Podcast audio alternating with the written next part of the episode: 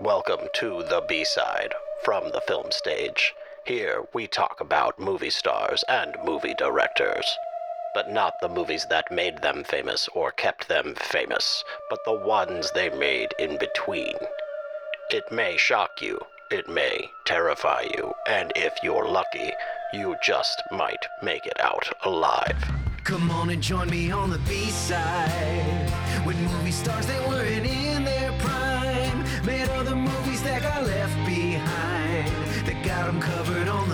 the B-side You're gonna like it on the B-side Cause you got Dan and Connor by your side Throwing your knowledge from the inside And now you're listening to the B-side Hello, everybody. Welcome to the B side from the film stage. Happy Halloween, Connor. How are you doing? I'm are good. you scared? Are you feeling scared? I'm terrified. Uh, You know, it's it is funny. We are going to talk about some topics that are that are horrifying.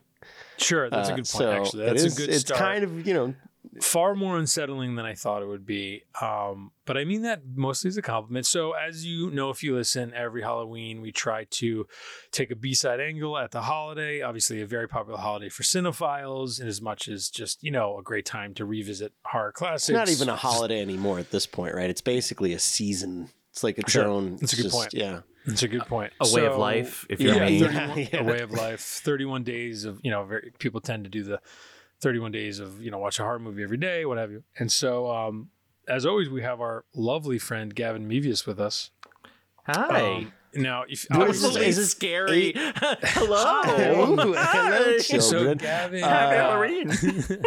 Gavin, as you know, if you listen to us, you must know this, is the co-host of the Mixed Reviews podcast, which they got a Patreon now. Their content's never been hotter. Who'd you just do? I was just listening. Faye Dunaway. Fate hot off the Dunaway. presses. Yeah. We got a Um, we got a Halloween episode coming up that'll probably come out after this episode, but before Halloween. Th- Oh, that's cool. my promise. Yeah, no, that's awesome. Yeah, and yeah, you guys always do a great. You cover, and I'm not. I'm gonna get it wrong, but you've done like vampire movies, right? Zombie movie, you know, stuff like that, which Yeah. I always appreciate because I'm not, and I've said this a million times on the podcast. You know, this is not my time. You know, like let me. You know, we talk. I feel like this It's subject though is you know he's got he kind of yeah. Well, so Roger Corman is who we're going to talk about. ever heard of him? Yeah, Ever heard of him? And and you're you're right in as much as like. He he was known as the king of the bees, and a moniker he did not appreciate. Yeah. I mean, I think he I think he he didn't appreciate it, though he understood it. He was an interesting guy. Obviously, Corman's World is an easy recommendation. The documentary from ten years ago that I'm sure we'll reference a lot in our discussion. Um, certainly an interesting guy. Um, also, bees are so important. They make Yeah, honey. bees are True. great. They, you know, they, have do a, like they a have service. secret lives. Yeah. as we Yeah. know from the Queen Latifah picture. I mean, secret life of bees. Right, guys. Yeah, yeah, yeah. I mean, I saw it for my Queen Latifah right? Guys, episode. wait, so Where are you going? Zoom. Go back. I'm recording. Go Go back. guys. What's the guys, na- What's I the Michael? Gina what- Prince Bythewood What's the What's the Michael Caine? The Swarm. swarm, The swarm, Yes. the bees. Though I think those might be hornets. Yeah, you fucking idiot. Am I, am I wrong about that? Maybe I'm wrong about that. No, I think it's bees only because in my brain I can I wanna hear be clear, Michael I'm Caine insulting being like, Connor, "These not our bees guest." are dangerous. They're very dangerous bees. Hey, There's a bees. whole swarm Uh, coming our Jules way." is Like it's there. oh, see, that just became a nightmare. I like that both of your impersonation is him like in the hurry sundown mode, Yeah. Otto Preminger style. Sundown. I'm a southern Ah, man. is it sundown, son? Yeah. Hurry It's sundown, it's Hurry up. hurrying. Uh, Harry, Uh, Don't you sass me, Jane Fonda. She was only 15. um, no, but so Corman, we're going to focus on three movies that he directed, but there's a million, and we'll talk about them, a lot of them, I'm sure. So the three we're going to zero in on to some degree is 57's Not of This Earth, uh, 62's The Intruder, also known by like 40 other titles, Shame, and like a, I hate couple I other hate your guts. I think is one of them. And uh, yeah, yeah. And uh, finally, his last directorial effort, Frankenstein Unbound.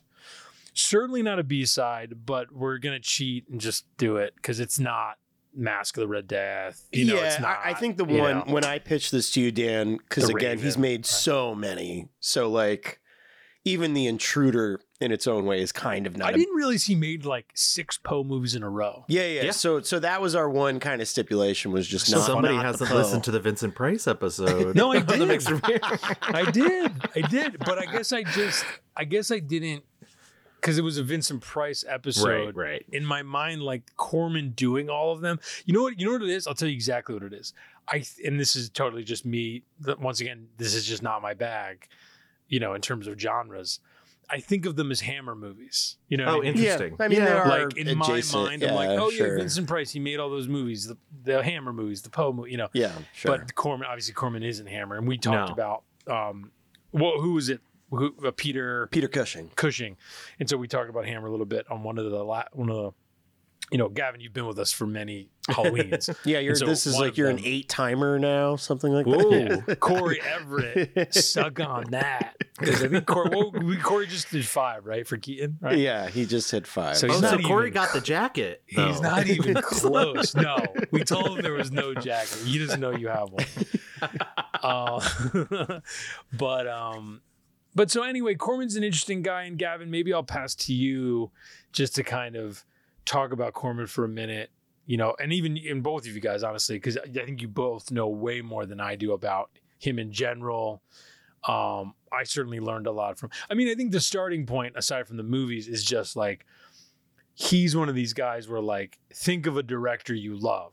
Chances are they worked with him, you know, early on, right? Or like tangentially, you know, he yeah, helped either as start a career. writer or they directed movies for Yeah. him or they Right. were cinematographers or whatever. and even like Um, Robert De Niro, obviously, yeah, you know, Jack not, you know, he's directed. Jack Nicholson, he's directed, but you know, known as being movie stars. Like they st- they came up, you know, they got their first breaks in Roger Corman movies. You know, so anyway, I'll pass it to J- Gavin. Tell us a little bit about Roger Corman. I will say I was thinking about that the other day about how he is um not single-handedly responsible for the new Hollywood, but he his fingerprints are sort of all over that because of all the people that he worked with and the directors he hired and as you mentioned, you know, De Niro and Nicholson and and really uh, laying the groundwork for how do they make these movies so cheap and like what are Yeah. what are the ways in which they like get into these films It- i mean famously uh the little shop of horrors not little shop of horrors the musical but the little shop of horrors was a film that he had a set for 24 hours before it was going to be torn down and he made the entire movie in 24 hours Right. so it it was this sort of um both like high concept but also fastidious nature that he had that he sort of was able to pass on to this generation of filmmakers uh in a way that films hadn't really been made before because you know everything was a big studio affair and everything had this funding behind it and he just didn't have any of that. Well, and he, you know, and something I guess I knew, but I didn't really function to until diving in a little bit for this episode is like the big thing with him was like make the money for the movie before you shoot the movie. So you're like always operating in the black to some degree, right? So it's like the it's like it's basically like he it was always his money, right? So it was always very much he he he was always very shrewd about every dollar, right right? But he always kind of famously said he never lost a penny on any movie, maybe except for you know our La- I mean, later, Intruder, yes, some of the which we can get yeah, into. some of the ones we'll Frankenstein talk about. Unbound was was definitely a flop, and but that I think was a little different. But but when he was really in the New World Zone, that was always kind of one of his claims. And I think what do you think about nowadays? You know, in that kind of independent film range, you know, pre-selling territories is kind of the more modern version of that, Sure, right? Where right. it's like, you know, if you ask yourself, you know, and obviously Bruce Willis is now retired for health reasons and whatnot, but like if you're ever someone who's like, what? Why are there so many Bruce Willis DTV movies Or like Nicholas know, Cage, John like, Cusack? yeah, yeah. It's because they can pre-sell the international territories and basically like make their money back, and then like make the movie on the cheap, and those movies will sell over there, right? So it's like a sure bet in a lot of these territories, and I'm saying territories, countries, right? But it's like just in terms of the economics and like Yeah, international markets. Yeah. Right. And it's so it's like that's how that's why there's that industry. Like if you go to the Cannes Film Festival, right? People always think of the red carpet and the 20 big movies and you know whatever at you know Anatomy of a Fall and you know blah blah blah blah blah.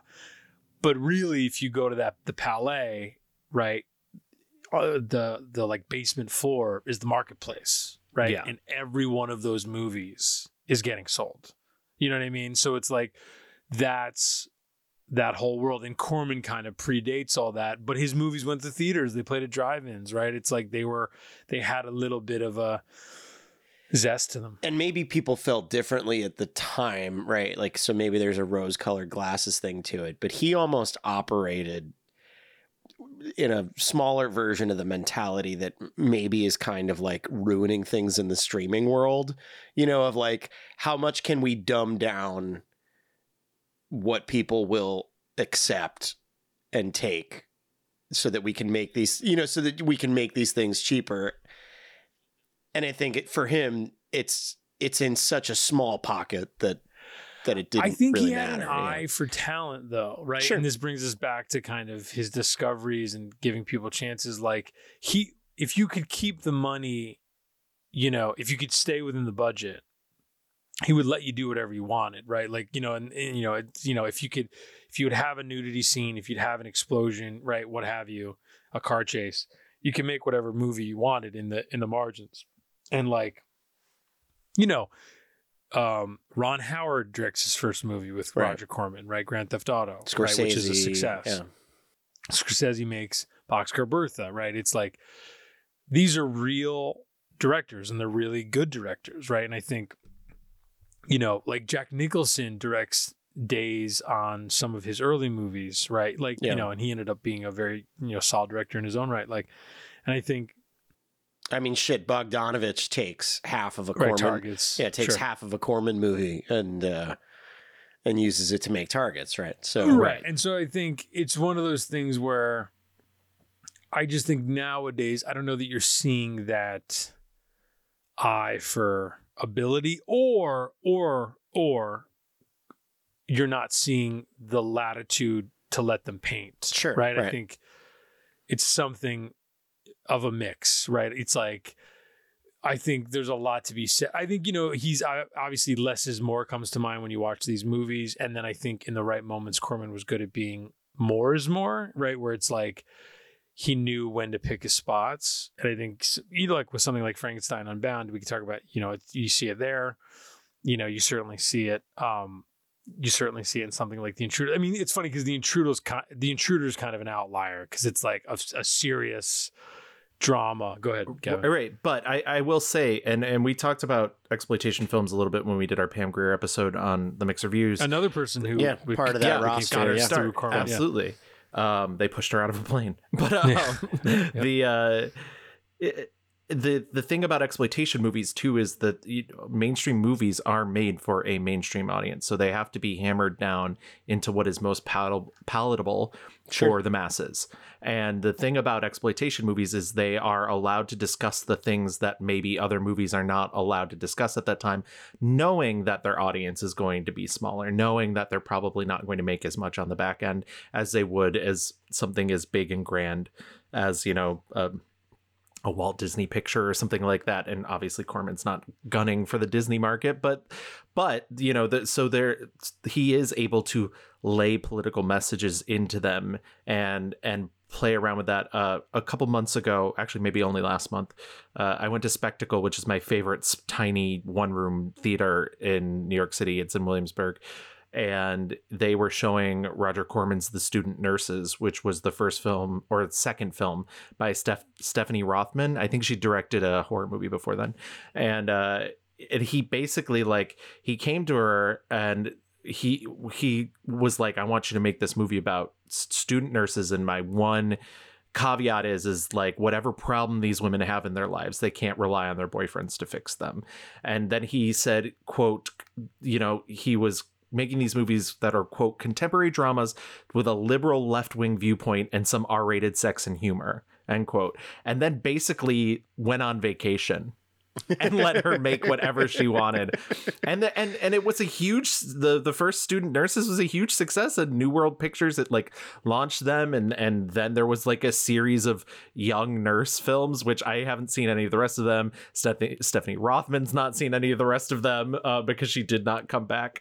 Uh, but but I lo- I loved this movie and I I think because she was you know because of the freedom that he allowed his Yeah. filmmakers and because he has like a viewpoint that he's willing to push, but also like not be worried about how it's perceived by the audience at large, knowing the places that he can make the money without like even though it is exploitation like the, it is exploitation by name not really exploiting the audiences though that is part of it Sure. Yeah. Yeah. And I think, yeah, Julie Corman, his wife, um, who honestly, w- one of the big revelations from the Corman's World doc, doc was um, understanding how involved she was from like 1970 on, like basically from the inception of New World, because Corman made a lot of his early movies with um, uh, under the American International banner, right? So Yeah, it was American International and, and Allied Artists at one point.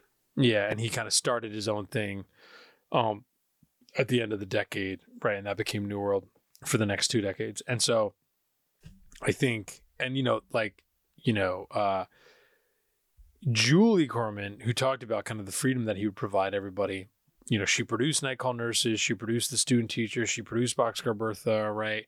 She produced a lot of these movies. And so I think and even like for example, we talked to um Carl Franklin was on our podcast Yeah. what a couple months ago. Yeah. great and episode we briefly talked to him about thank you about um working with Corman because Yeah. he made two or three movies With like, Todd under Fe- Todd Field was Todd involved. Field was in too, a couple yeah. of them.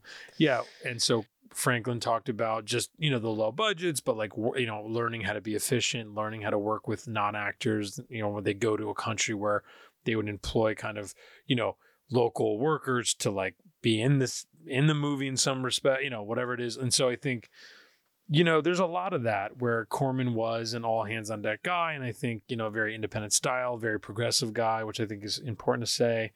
And um And I think wouldn't, you know, it's not when you actually watch his movies, it's like not shocking to learn. Like, you know, what I mean? it's like Right.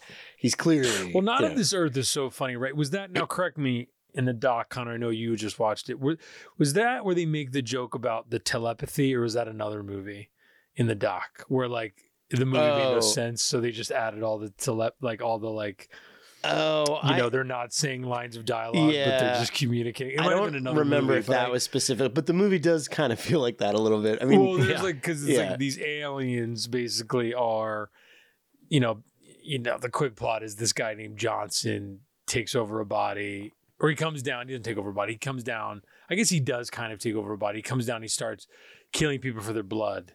He's from another planet, and he takes on this persona. He's got this chauffeur. He's got this chauffeur who's I, an escaped convict, maybe, or some kind of like something a, like that. And then it's Yeah. like, and then it's like this nurse who's kind of the female proca- pr- protagonist who's like helping him with the transfusion, and it's essentially you learn there's like a virus on his planet, and he's gone, he's come to Earth to like figure out this blood virus. Which I will say, and this is look, and we'll talk about this to Corman's credit and his collaborators. It is clever. You're kind of Yeah. like, yeah, It- that's a cool idea. it's interesting, like, There's a problem on another planet. This guy has to figure out you know, their COVID nineteen problem, except it's Well, blood. Oh, sorry. go ahead. the- What was that? Gavin is I'll let I'll let Connor because I think Connor is oh, picking okay. up Well, the. no, I was gonna say there's a there are two versions of the film, okay. and one version that was cut for TV, which add it moves some things around and it adds something in the beginning where it takes the scene that reveals his, his actual mission and it like moves a portion of it to the very front of the movie. Like it's Yes, almost like a yeah, yeah. cold open. And then after that cold open there is a like sc- like a crawl that just like is very twilight zoney it's very Which one like did I, I? That's the one I watched, right? Yeah. Yeah, Uh, so that's not the one I watched. That's not the one Uh, I but- watched either. I watched that one Uh, for like 10 minutes and then I was Yes. like, I'm going to find the other one, but I'm glad So I when- did. Yeah. Wait, when what's I- the one you watched then? It's so it's not when- that different. It just mo- sorry, keep go, go no, ahead, no. I was Yeah. just gonna say you you texted about it, Yeah. and I told you that there was two versions, Yes. and so I did the same thing where I was like, "Oh, well, I'll watch a little bit of the version with the crawl, and then I'm just gonna switch to a better copy." Yeah. And I, I did the same thing. But the the thing that in the version that both Connor and I saw is the disease is brought about by nuclear war. Yeah. And so the the real threat is nuclear. And I think that's an interesting fear to play on for ni- when you think, think about the time period. absolutely. 1957. But I also think it's really interesting to think about how, you know, the Japanese who suffered real, real damage and loss of lives and, and irreplaceable harm due to nuclear invent Godzilla, which is something that does the same thing. Right. Like, you know, in Sure. irreparable damage. And to us in the US, the threat is so abstract that we're like, I don't know, alien man blood poisoning. Like he comes in, he's gonna drink our Yeah, blood. to the point of to the yeah. point Right. where you know when when we got our hands on Godzilla, we were like, oh well, we got to put Perry Mason in it, and we got to Right, fucking right. like we're just reframe it because it I does, do love doesn't make any sense. the sense. American Gods is so funny. With, with It's just- what, what is it- the what's that actor's name? It's Perry Mason? uh uh oh god, why am I blanking? It's Perry Mason. It's fucking uh is Burroughs? No. Burr, is uh, that- Burr, Raymond, Raymond Burr, Burr, Raymond Raymond Burr, Burr. Raymond Jesus Burr. Christ, Raymond Burr just in that room being like, "It's a big lizard." Yeah. you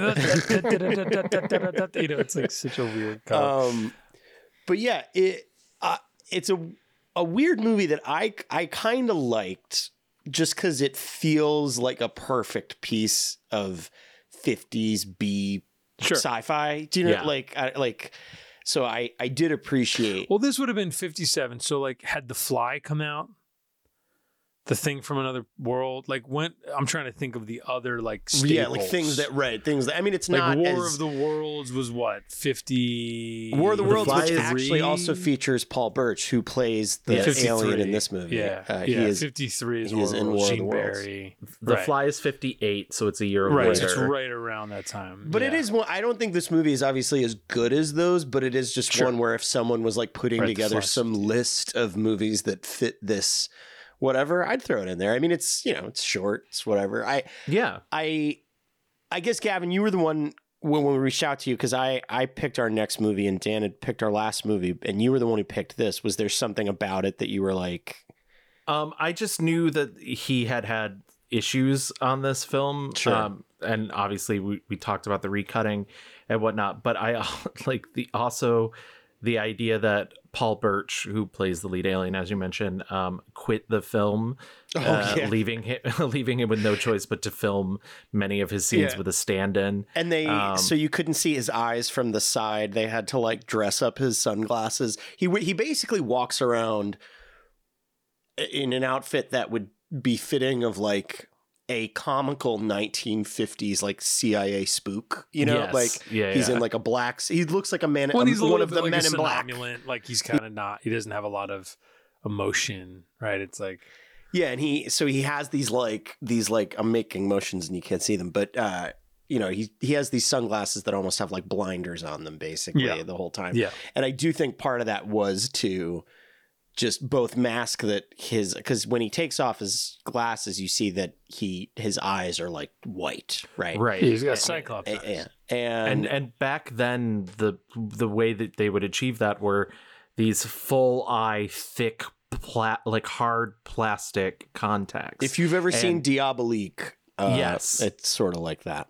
and and Yeah. corman w- told paul birch like he needed to be ready to film at a moment's notice Right. going back to the idea that they're doing this sort of on the cheap and and so he made him wear those contacts Like all day. long and so paul birch was eventually just like fuck this i can't do this anymore Yeah. It's Yeah. it's interesting because it's It uh reminds me of the who is it Purefoy on the set of V for Vendetta, oh where yeah he, he like, like he like walked off after a week because he's like, I'm not wearing this mask all day. Yeah. I'm not doing it.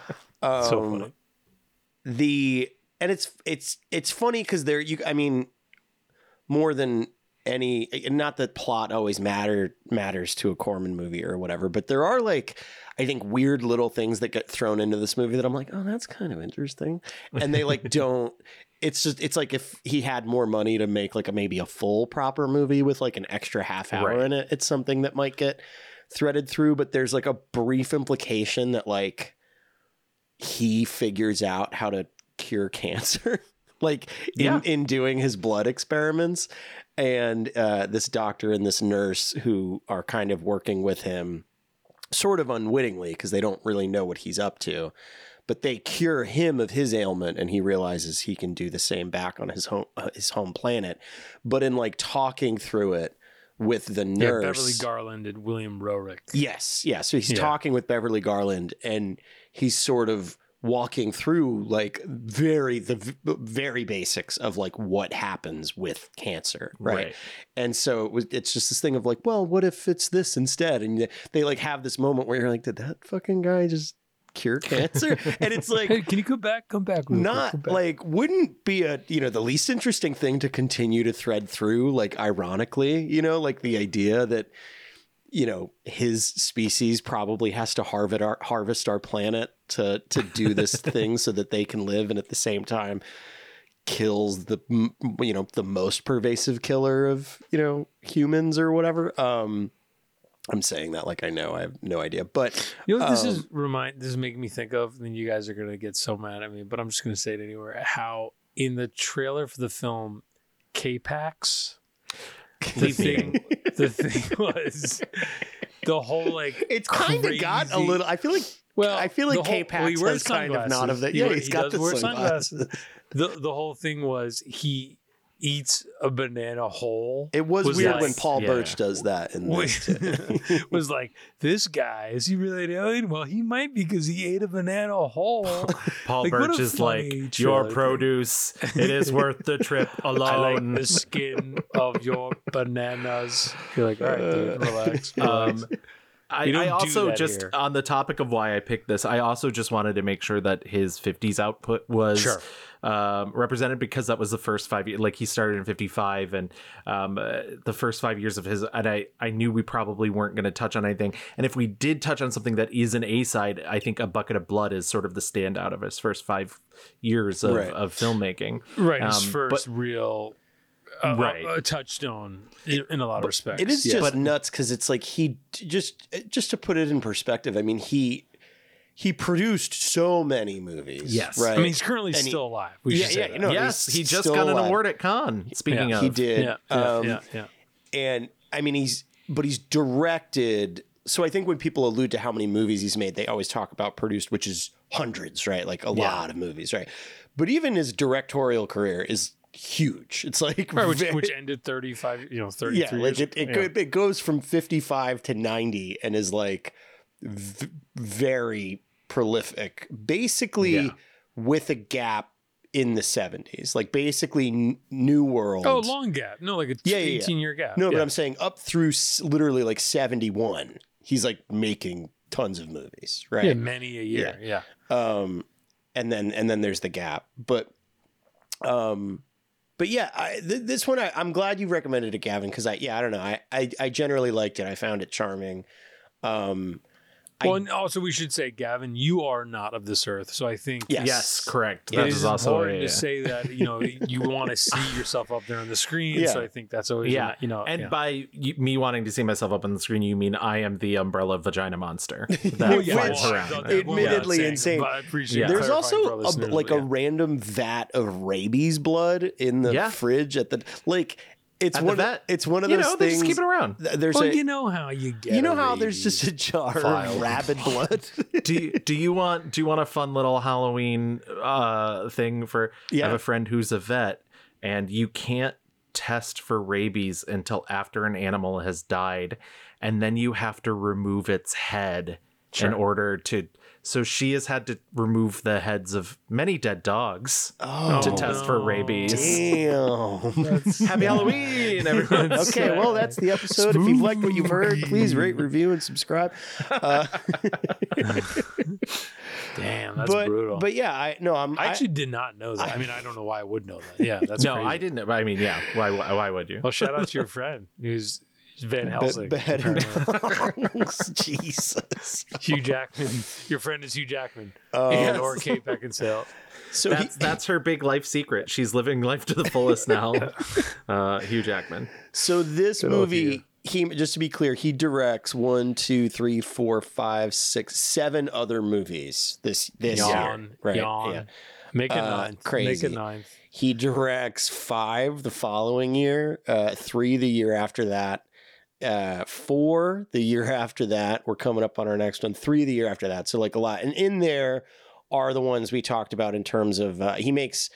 For instance, he makes Machine Gun Kelly, which I believe is Charles Bronson's first performance, or if if not thereabouts.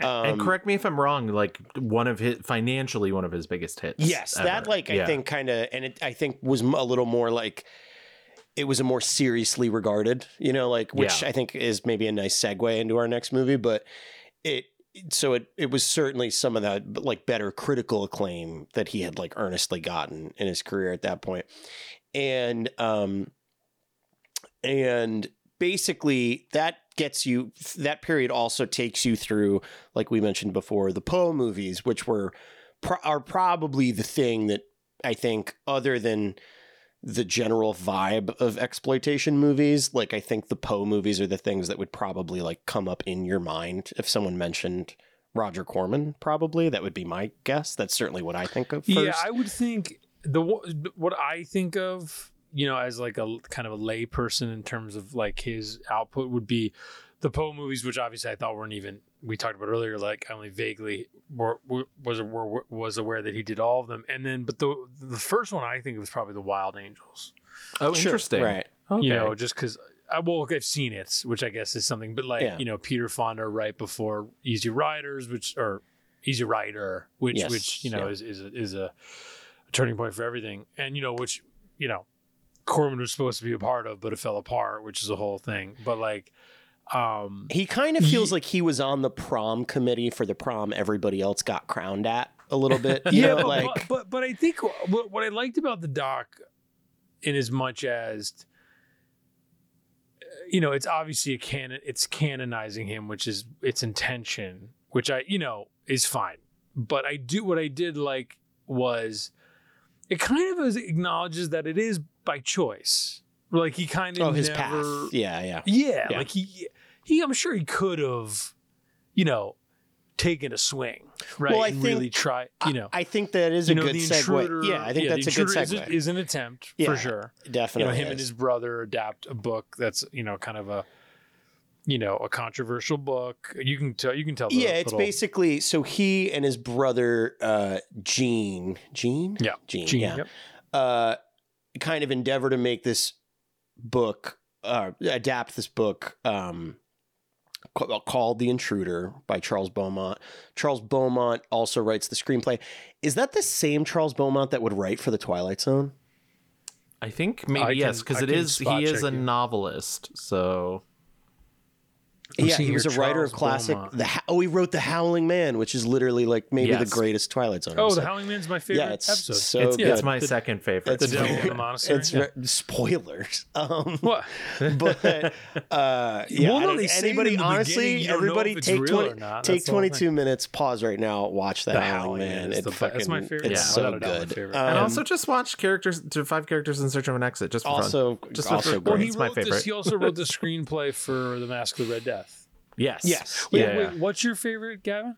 five characters in search of an exit. the Oh, the Christmas episode. Yeah, it's so good. One. That's that so might good. be my favorite. But yeah, But no, so Charles Beaumont, yeah, yeah, totally. just ta- so talented, socially minded guy is kind of my Yeah, point sure, there. sure, sure. Um, and basically, it's set in the early '60s, so it's contemporaneous, right? Uh, it's set in the early '60s about a man named Adam Kramer who arrives in this fictional small southern town that I think is supposed it's supposed to be in Alabama because I believe at one point Yeah. there's like a map on the wall and you only catch it at in a glance. It's like in the diner or whatever, or maybe in the hotel, but th- I think it's Alabama. It looked like Alabama, but I'm not sure.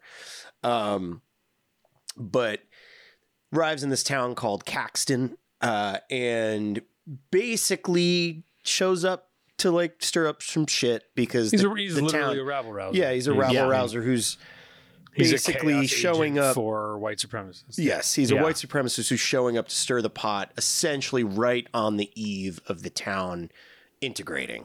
Right. But and, and and being forced to integrate by yeah, and it's it. I which Like, I think the I think the except for two atmosphere is really want it to well happen. rendered in that regard because it really is like this thing of like it's not like painted as some idyllic thing that he comes into Right. and and and unearths ugliness. It's like an the ugly. it's an is there, ugly yeah. place, right? Eh, but but everyone's kind of just like. Yeah, I don't know. It's gonna be the law. We may as well fucking deal with it. Whatever. well, right? no, and they're like, literally like we tried. yeah, yeah, It- it- exactly. it is the exactly. law. They're yeah, We we failed. yeah. And so, So it's, it's happening. I, You I know, think it the- is.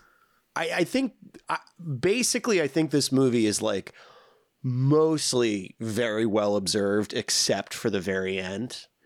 Yeah. Um, and we'll get Sure, we'll, I and we'll get there, but It's it's. I don't it's know how. I don't know if you want to end the movie a different way. I'm just. It's kind of funny because I think the movie's like pretty well rendered for like. Yeah, this feels icky Well, and gross, but like weird. correct. You know, like in terms of the way it's representing like how certain people might behave. Uh, yeah, what's weird about the ending, and I was thinking about this a lot, is I think, you know, I don't love phrases in today's world of like we're post truth and Yeah, all this sure, sure, stuff, sure. right? That being said, I kind of understand it in the guise of the ending of this movie, or just even kind of what this movie is approaching to, which is like, well, if you reveal people for who they are, other people will get it.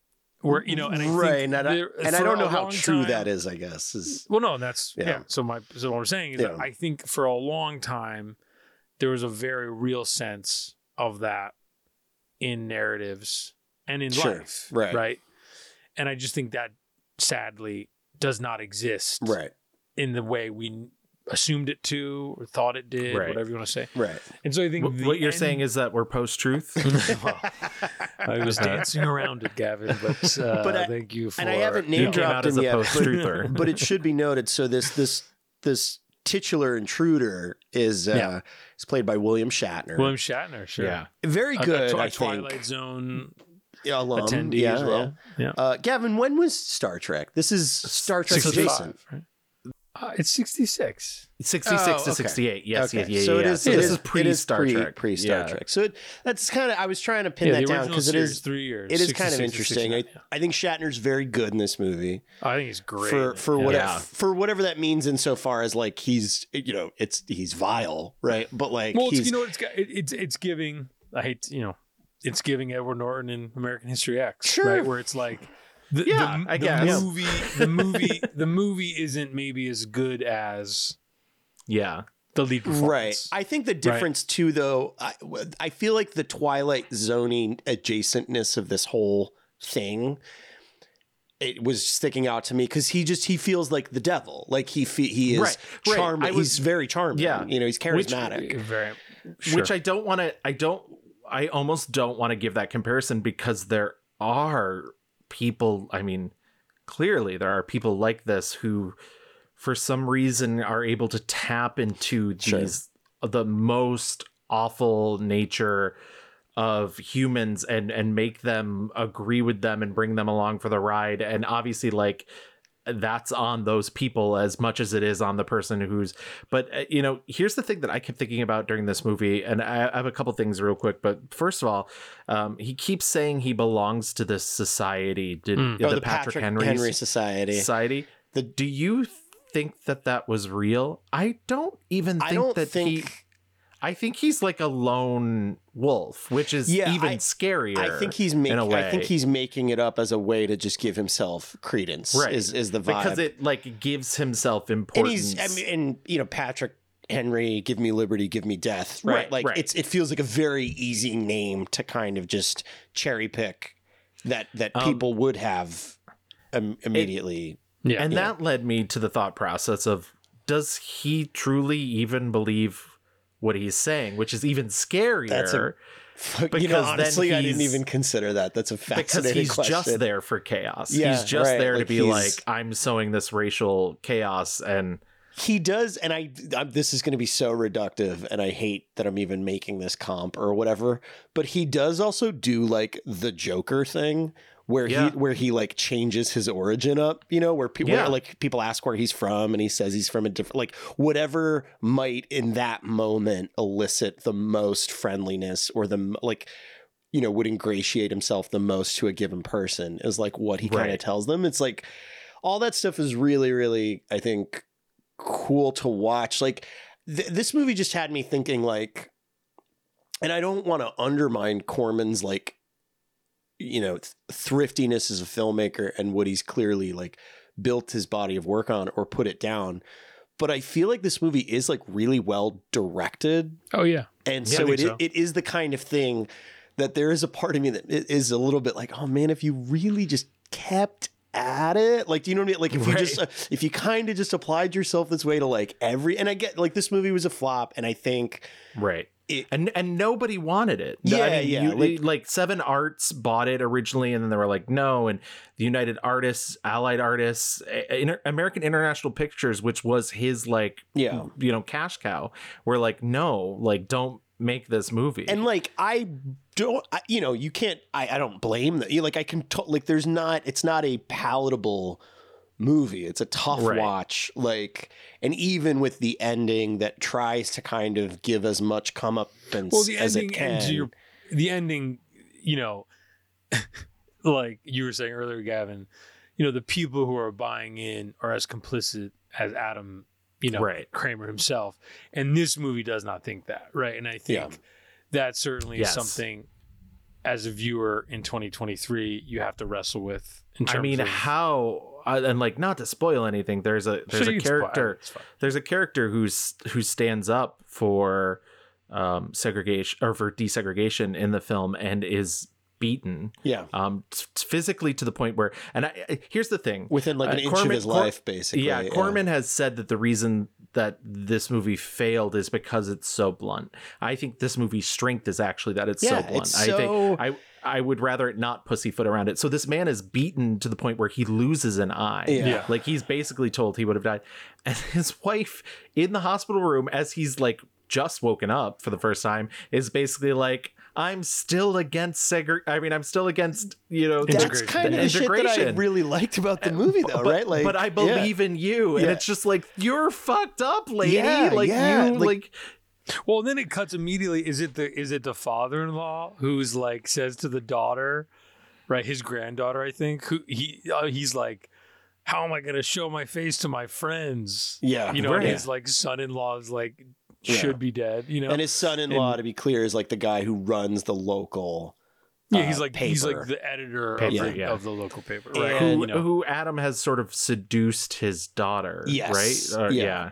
Am- among the mean, many people. it's a tough scene. It, there's like two rape scenes, Yes. basically. in the Yeah, movie, there you know? absolutely Yeah, are. Yeah, And so that's a it among many disturbing things. yeah there's a lot I, I mean we yes there's a lot that a lot of is- slurs. yeah a lot a of lot that's triggering crosses. a lot But- that's but at- triggering about the movie but not none of it and especially when you consider the reputation of the filmmaker making it Right. it doesn't feel like an exploitation film like it feels all it feels very necessary like kind of to Right. the to, and essential to the film and so i mean i sup- like maybe the losing an eye like i i guess you can you know you could say it kind of toes that line a little bit but it really does um he does lose his eye, though. He's like, he's literally like, "Am I going to lose the eye?" And his daughter's like, "You already did." And I was just like, "Oh Eyes fuck."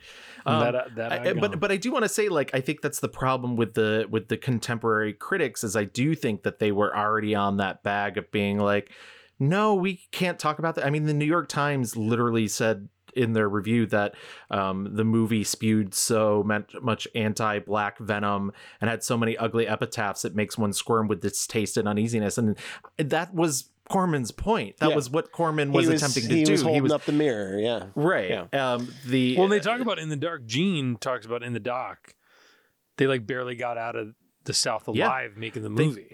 so they were in Missouri. So they actually weren't even in the South. They were in the Midwest. And uh they they shot it in Missouri. They were run out of town and they realized last minute that they needed one more exterior shot of the school. So Corman and his cinematographer snuck back into the town and had to get the shot before the sheriff found out that they were back in Yeah. town. And luckily Oh nothing my happened.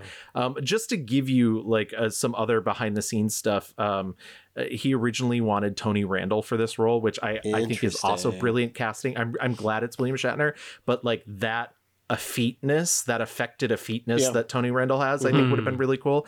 But I also like I like the casting of Shatner because there you know he's not southern Yeah. Uh, he like in in real life he's a canadian jew Yeah. like and so he uh, he's very much an outsider to this place already and he comes in as and does nothing to like change his affection but i i do think it is interesting there are scenes later in the film where he like starts slightly affecting just a southern Mhm. accent Mhm. and it's not overt it's like kind of underneath there's that scene where he's like oh we shouldn't you shouldn't have bombed that church but i'm not here to cast aspersions Yeah. and i was just like oh jesus like it, it is it's a very scary performance because it is incredibly charismatic and I mean, this is going to sound like a backhanded compliment. I, I mean, I guess it is, but like he's like just the right kind of wooden for this Yeah. movie, right? Like where it's like, oh no, that man has nothing behind the eyes right now, Yes, except yeah. except when he like turns it on, and you can like see Right. him turn it on, and it's like it feels very deliberate. And he's it's like he's just trying just enough, and it's, but it's what makes I think the performance Well, and great. that scene between you know the the next door neighbor at the hotel, after should- he rapes his wife yeah, which is an yeah, insane who, scene. who that actor is Shatner rapes We the should neighbor's get his wife, to name. be yeah clear, yeah. yeah. We should, uh, Connor, maybe find if you can find that. Yeah, the that other actor's name. He that's a, that's like the best scene in the movie where the guy kind of breaks Shatner down. Sam like, Griffin, I think, is the character, right? And Yeah, Leo, he's Leo like Gordon. the only honest guy in town. Yeah, it's right, Leo is kind Gordon. of what. But what I Leo love Gordon. is So, he's like kind, great- he's presented initially as also oh like yeah, a like scumbag. yeah, right? like a Right. piece of shit. Yeah. And maybe he is right. I think you know. I think what I like about a character like that is like the movie's not really letting you know, him off. he's the on the right side Yeah. of history. Yeah. You know, okay. But he still, you know, appears to be kind of like a you know, a blowhard, drunk, you know, reprobate probably who, you know, happens to actually love, you know, his gal, right? But Right. it's like that doesn't you know, there's like suggestions of abuse early in the movie, right? Like it's he's not a perfect character. It's and I think almost like the thing helps. of, to a degree, it's almost that like the thing of like, you know, it, it takes one to know one, right? Where he like immediately sizes him up. yeah. sizes up Shatner and dresses him down, right? Like and like Yeah. really kind of calls him out, like.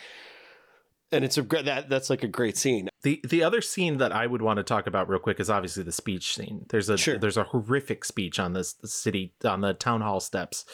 It's kind which of almost Shat- the inciting incident of the movie, Right. really. Yeah. Exactly. It's it's ba- it's it's uh Shatner's uh racist version of We Got Trouble Right Here in River City. yes. And, it, uh, really, it really is. um and uh but I do think that uh it's really interesting how Corman shot it. Like he knew if he advertised that they needed a crowd scene, people would come by because they want to see a film.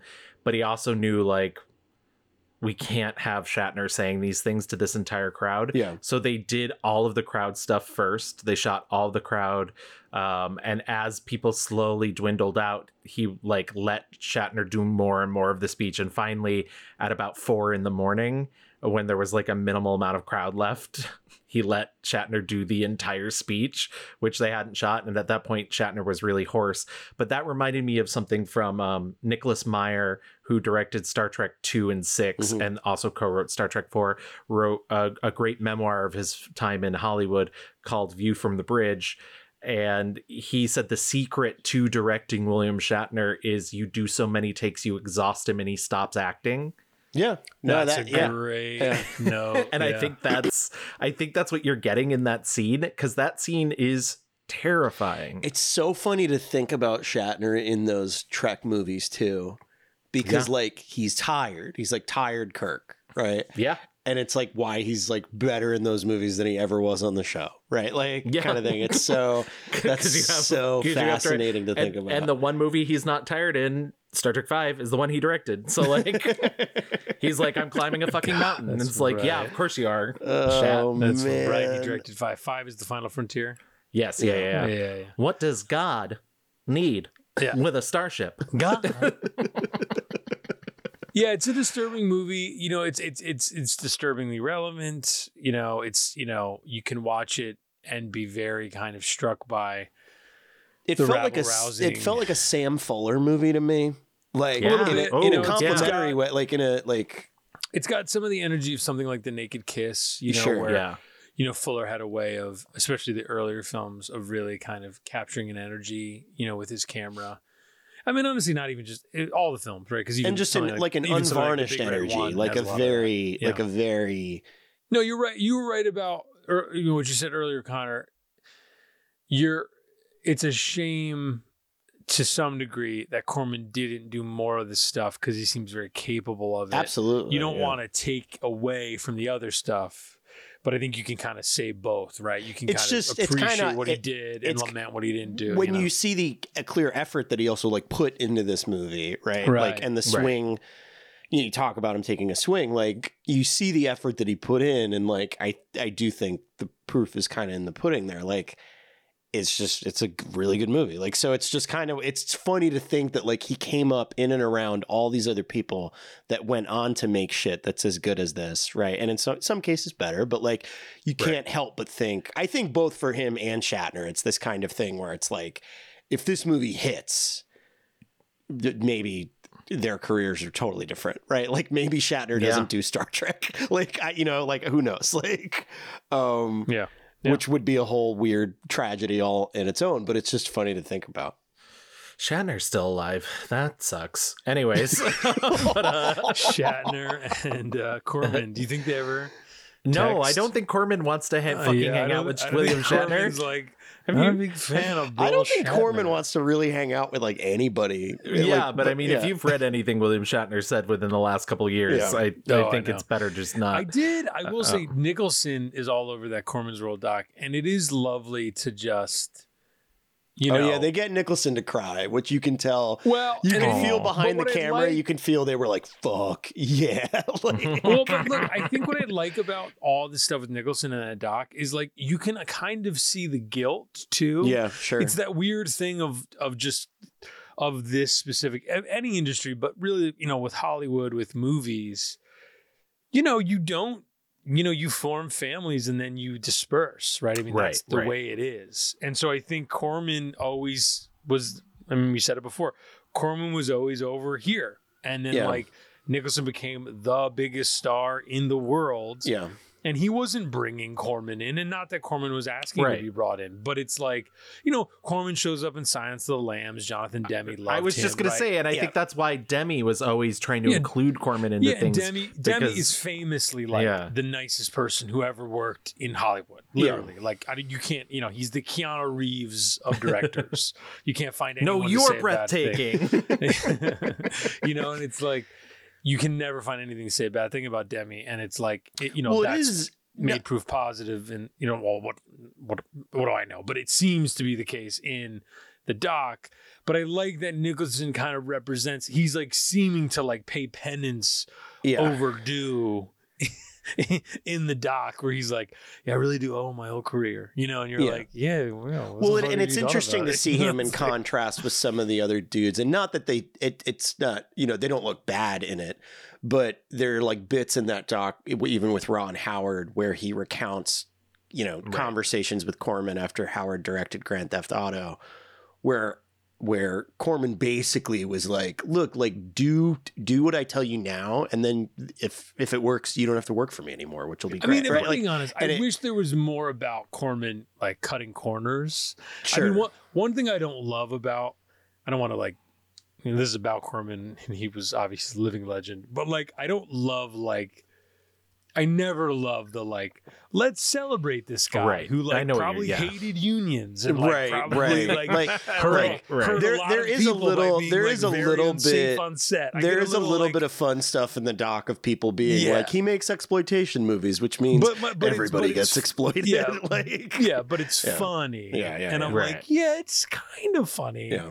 Now, And it's Yeah, like, yeah, and it's like you know, only funny now if you went on to become Yeah, like Jonathan Pam Demme Grier and- jokes about it. Yeah, now. right, And like right, she's a right. good sport, and Yeah. we love Pam Grier. And You it- know, it's funny. He is one of those like I think his politics are always in the right place, but he's like a do as I say, not as I do sort of person. yeah, where he's like, absolutely. it's you know, it's good for it's good for everybody, the good of the people, but also like, uh, yeah. So I, so I I, always struggle with that stuff, and not just about him, just about with anybody. Where it's like the, you know, there are no saints. You don't need Right. to make people saints. That being said, that's kind of the formula, and I understand it, and that's okay and good for Roger Corman. But yeah, I mean, the intruder. Going back to that, it's definitely a highlight of his early career, really his career in general as a filmmaker. And I think, you know, we mentioned all of the movies kind of coming off of that.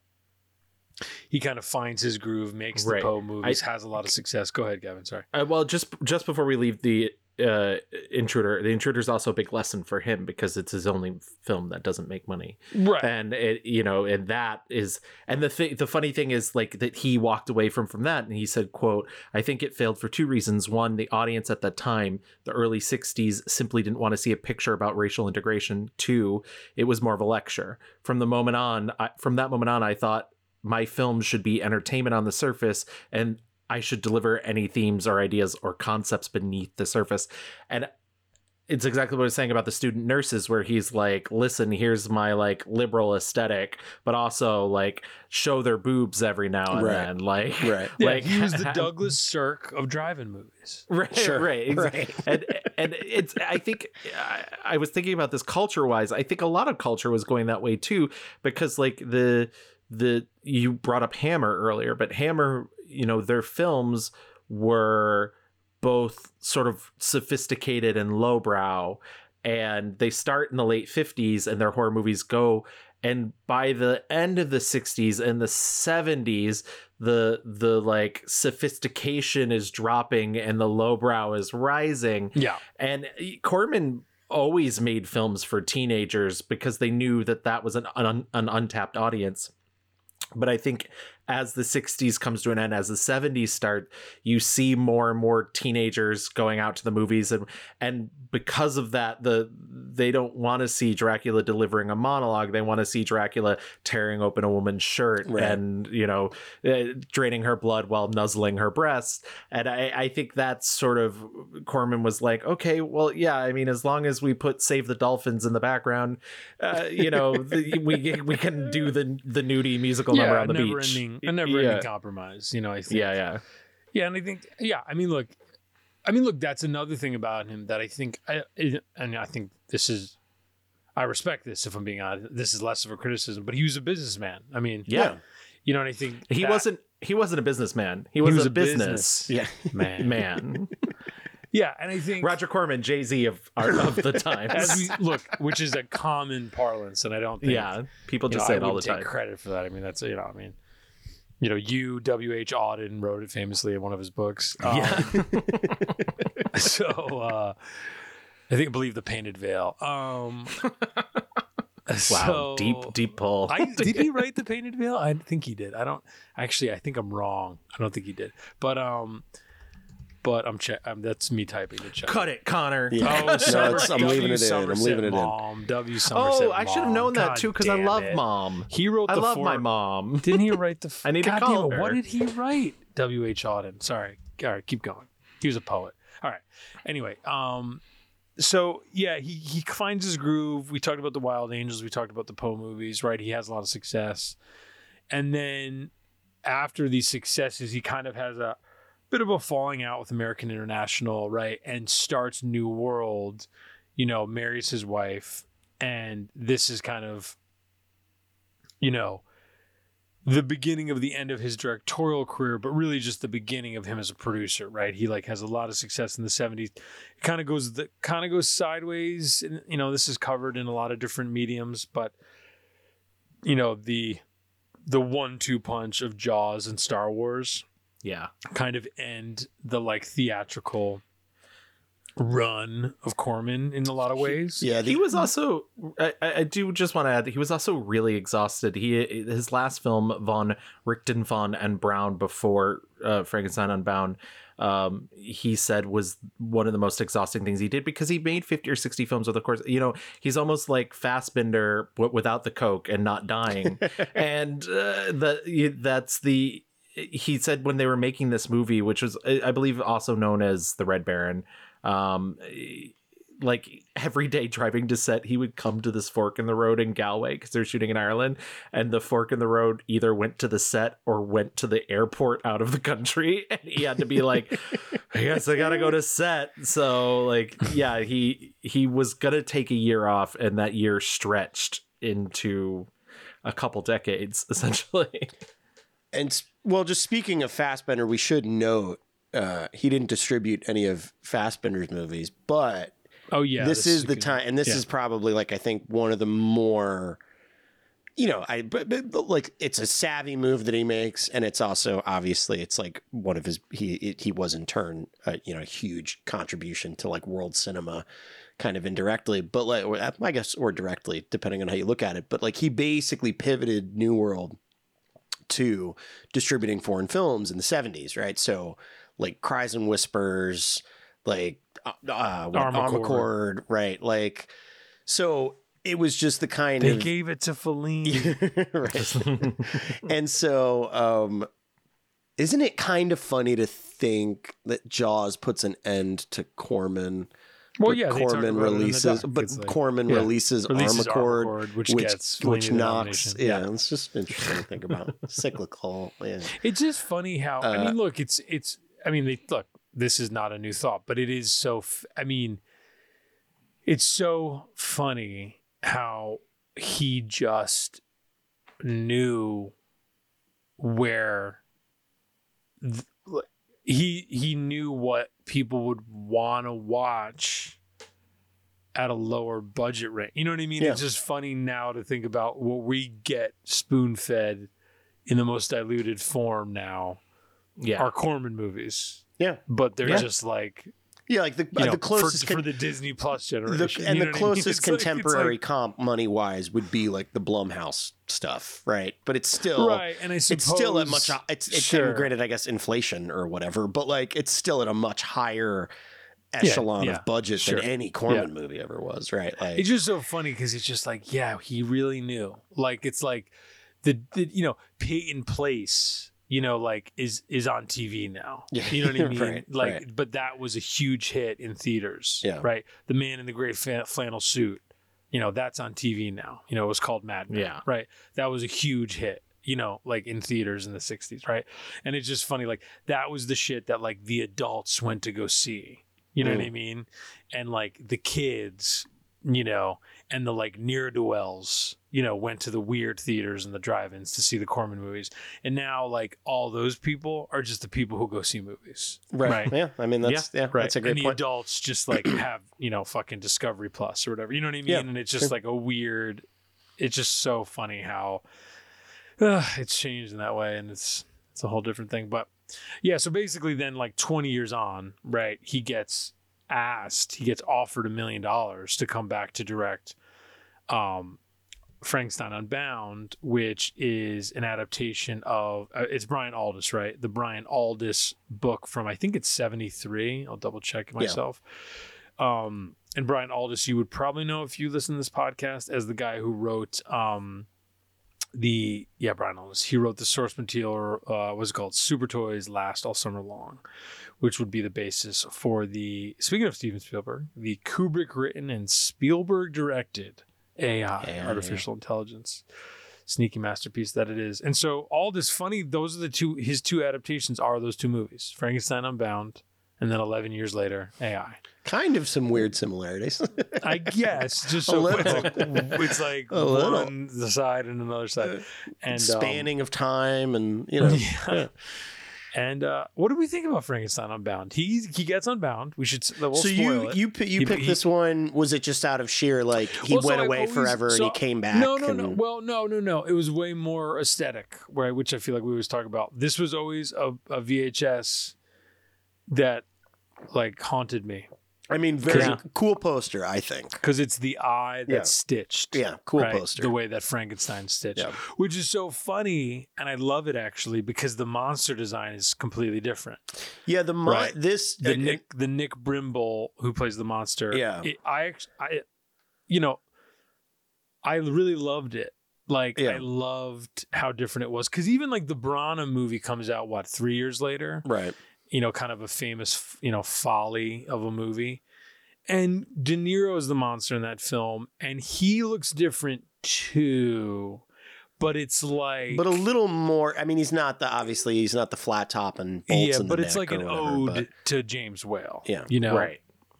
The, Brimble is like totally different. It's like Brimble he's, is like, Brimble is like horizontal, the skin's Corman. Corman was like, I love what they've done on Star Trek Next Generation. Like it's is kind of is. I kind of no no no. I I, don't I don't cool have a problem with it. I I kind of agree. Like I think he's got these like he's he's he looks like he's it's like the he looks a bit like pulled. a Klingon, kind Yeah. of, and uh, and he's got like these discs almost that sort of half protrude from his forehead. right to keep that- everything together. Yeah, that would that would also maybe I think that's almost like their version of like oh well not the bolts right like that will Right. it'll be these which I kind of like because it's like yeah wouldn't you want the electricity going like directly to the brain right like in theory you know whatever in theory Not the bolts, so uh, Universal won't sue us. Yeah, exactly. right right exactly And so, I mean, it's a crazy plot. I don't even. It's I mean, ba- kind of- you can kind of. okay great Well, I mean, I can do it. It's- no no no it's fine it's fine So- John Hurt's the lead. Yeah, right? he His is a Buchanan. scientist He's a in the future. 2031 Yeah. Is the year. Yeah. He's basically invented an anti-weapon. Right, is the idea. Right, something that can basically negate things. And can I say, actually, a f- feels like a fairly accurate 2031 in a, in a way. Like, well, in a world of we'll be in a climate catastrophe. no, it's like a climate years? catastrophe, like Sure. se- self-driving cars, electric Sure. bicycles, like Yeah, the car's close. right? they're just Yeah. little. It's it's just one of those in terms of movies from the 90s, right? right. Like Yeah, like what did Scott Frank write this? a Like, little. uh, It's it, it, it doesn't. Yeah, it doesn't feel. Yeah. We didn't get all of it, but there's some of it that I'm like, No, yeah, I don't know. And so It- basically, yeah. yeah. he he got paid to make a weapon. He made an anti-weapon. People are mad about it, but in the chaos of trying to make the weapon or or the non-weapon in this case, he like causes a risk rift in the time continuum that like you know renders itself in in in the real world as like a weather event right? Yes, where yeah. where it causes a rift in time and space. And so it's literally suck this is what's funny it's like it's sucking people into it. So like ostensibly like many people are getting thrown Well, into the time vortex. and there's a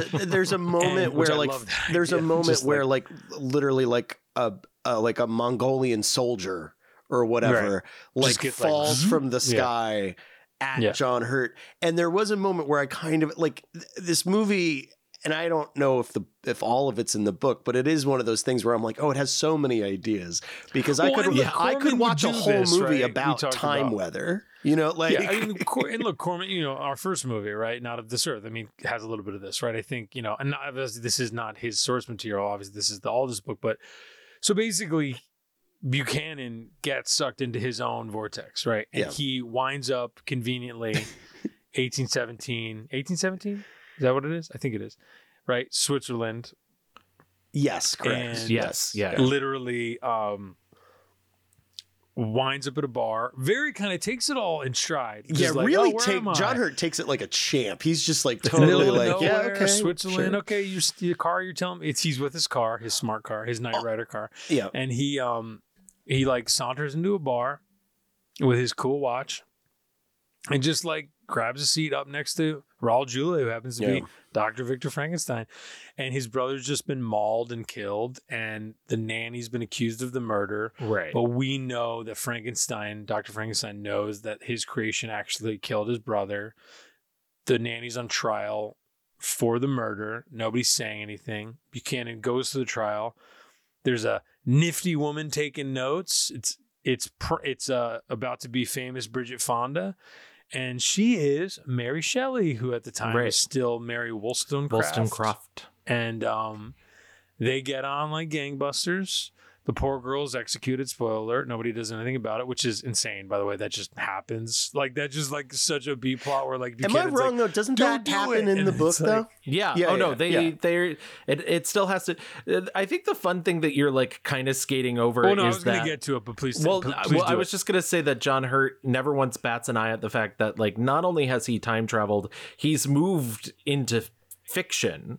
Like, but he's also the re- but also But the also real the real world, world, that, right. that Right. fiction was created in. right. because it's the Byron, It- you know, Shelley house is still Right. there where they're The- writing the book. The closest comp I could think of, and I mentioned this to Dan before we started recording. I did love it. I um, did love that it. I think is uh, accurate is this it this movie has strong time after time energy and if you Oh, directed yeah. by Nicholas Meyer. if you don't know time after time listener you should Good watch movie, it Malcolm McDowell. kind of a fun spooky season movie too Fun, like it, it yeah, kind of fits Yeah. uh but it's Anything basically with Jack the Ripper counts as yes spooky right season. right it's a and it's a very and cool who, isn't movie it? Uh, isn't it our, our lovely Mary Steenburgen? Is the It's Mary Mary Steenburgen Steenburgen. and, Malcolm McDowell Malcolm McDowell's McDowell. H.G. Wells and, and, and David, David- Warner and David, David Warner, Warner as is, the as the Rupert. That's Yeah, a big spoiler. is, It's a big is- spoiler. well not So really that's a hu- yeah, I was gonna of. say it doesn't. you kind of find out in the beginning basically Yeah, I was gonna say Oh, it I happens always pretty quickly. Of, The- I always think of that reveal. But the later in plot movie of that movie is the thing, yeah. basically H.G. Wells is not only. H.G. Wells, but he also has in real life Right. invented a time machine, right? Love and it. Jack, and unfortunately, he's friends with Jack the yes, Ripper. and is also friends with Jack the Ripper. So it's sort of like like this movie almost just adds the slight extra layer of like there's a fictional character walking around as if real. To the point where, like I said this to Dan, like if I'm John Hurt, weirdly, if that's the first person I meet and I've been thrust into something that is maybe throwing me into a different dimension, you know, or whatever, like I get why he takes it in stride because he's a scientist, right? So, like, if he knows that these are potential consequences, I do believe that maybe he would be like, well, look, I always knew that maybe this might happen, right? Like, th- uh, so there is like a little. I, There was always a chance. I, I, yeah, right. Like, I kind, he's kind of, he's a cool customer, so I kind of, I do buy that he would take it in stride. But if I am in fucking Geneva in 1817 and I go up and some guy's like, I'm Victor Frankenstein, I would not be like, oh, I'm in Geneva. I'd be like, oh, I got teleported into Frankenstein. The novel. The Mary the Shelley's modern Fra- like Prometheus. I, I got page mastered basically. like um yeah, so it is this weird like hat on a hat plot. That said, I do agree with you, Dan. I think it is at the end of the day a mechanism for a very silly but very fun. It's a fun movie. I think Jason Patric gives the worst Insane- performance just I've ever seen on film. He gets which his is own. He I gets love, he gets his own screen credit. I love uh, Jason Patric, but truly, his his Byron is His, he plays Lord Bi- Byron, and ba- Byron's hard, man. Byron, Sure. cha- c- canonically chaotic bisexual Lord Sure. Byron, like the movie just, leans into it too, which is Yeah, which I appreciated. as they should. Yeah, yeah. As It's, they- he basically shows up and Yeah. like Hurt shows up at at at the estate, and Percy Shelley's there, Mary Shelley's there, and you basically are almost immediately introduced to the notion like, oh yeah, we just were a thruple, like we just yeah, we fuck. Right. yeah, Yeah, we fuck. like this is just what we do. And I, did love the Bridget Fonda line. It's like they preach free love, I practice it, right? Or Yeah, whatever. no, it's the I, phrase- I, music I liked I liked all that. I, uh, we did our last Halloween episode was a Frankenstein on film episode because I lo- I love Frankenstein. I mean, there's about five copies of Frankenstein on that bookshelf behind me, um, just different versions of it. Uh, and uh, I do this think poster it's the best behind me. So like, or maybe the I- best book ever written. Yeah. yeah, it's, Yeah, it's a personal it's- favorite. Yeah. It's absolutely amazing. Um, and there's just a spate of these like weird, um, Mary Shelley's there, but also the monster is there. Movies that come up in the in the eighties. They're true. I mean, because there's Gothic, which is less like leans less into that, Sure, but but Gothic, like right. but it has those. And then there's the I can't think of the full name of it, but it's something to do with summer and whatnot. Wait, and no, that one. Which one is Gothic? It's like it's Gothic um, is the is Ken um Ken Russell. Ken Russell, yeah, Yeah, yeah, and yeah, and yeah. it's got Julian Sands in it as right, well. right. That's Um, what it is. Bare Yes. naked on on top of uh uh, sh- uh on top of uh Lord Byron's house. Gabriel Byrne. Right. Gabriel right. Byrne, yeah, yeah. Is I my- gotta um, I gotta yeah. watch this fucking movie. Yeah, Oh, so it's, Oh, Nata- it's just real amazing. quick. It's, it's Natasha Richardson is Mary Shelley. Julian Sands is Shelley. You know the husband, Personal. and yeah. Byron is is uh is Gabriel Byrne and Ken Russell. Yeah, wow. Yeah, I gotta watch this movie. Hell yeah. And then and then of course there's Mary Shelley from from what was it 2017 with Elle Fanning. Elle Fanning. Um, the, I just I wish I could remember the name of the summer one, uh, but that one like actually does involve the monster, um, I'll look it up. like killing her friends and whatnot. The uh, haunted summer, haunted summer is the- Haunted Summer. Yeah, and and that one's like Eric Stoltz and Alice Krige and uh, Alex Kr- Krieger, as I've just recently Yeah, found out, 1988. and, and Laura Dern, Oh. Dern, Um, young Dern, Claire Clairmont. uh, who is uh, Mary Shelley's younger sister. Yeah, Um, Alice Krieger is yeah, Mary Krieger. Godwin. I just recently found out that that's how you pronounce her name, even though, because as a Star Trek nerd, like she's the Borg Alex Queen. Winters in this movie. And then there's Oh. Rowing with the Wind. There's another one too, and that's like Hugh Grant and Lizzie McKierney and Elizabeth Hurley. It's where Hugh Grant and Elizabeth Hurley met, and so there's all Is he these Byron? like. he feels like he'd be Byron. oh, uh, Hugh Grant is Byron. Yeah, Yeah, of course. of course. oh, but you know what's funny? You know who directed? uh This is interesting, actually. Um, Ivan Passer directed Haunted Summer, who directed a great underrated movie seven years prior called Cutter's Way, Oh, Oh, yeah. I know Cutter's Yeah, Way. Cutter's which Way is is uh, fucking great. originally called Cutter and Bone, which is John Hurt and Jeff Bridges. Yeah, that movie that is movie great. is great. Yeah, Great. John Hurt movie. is fucking so good. John that Hurt, man. Yeah. I want to I want to get us back on track. So Please. so Yeah, he meets he meets Mary Wollstonecraft. Um, she's fucking everybody.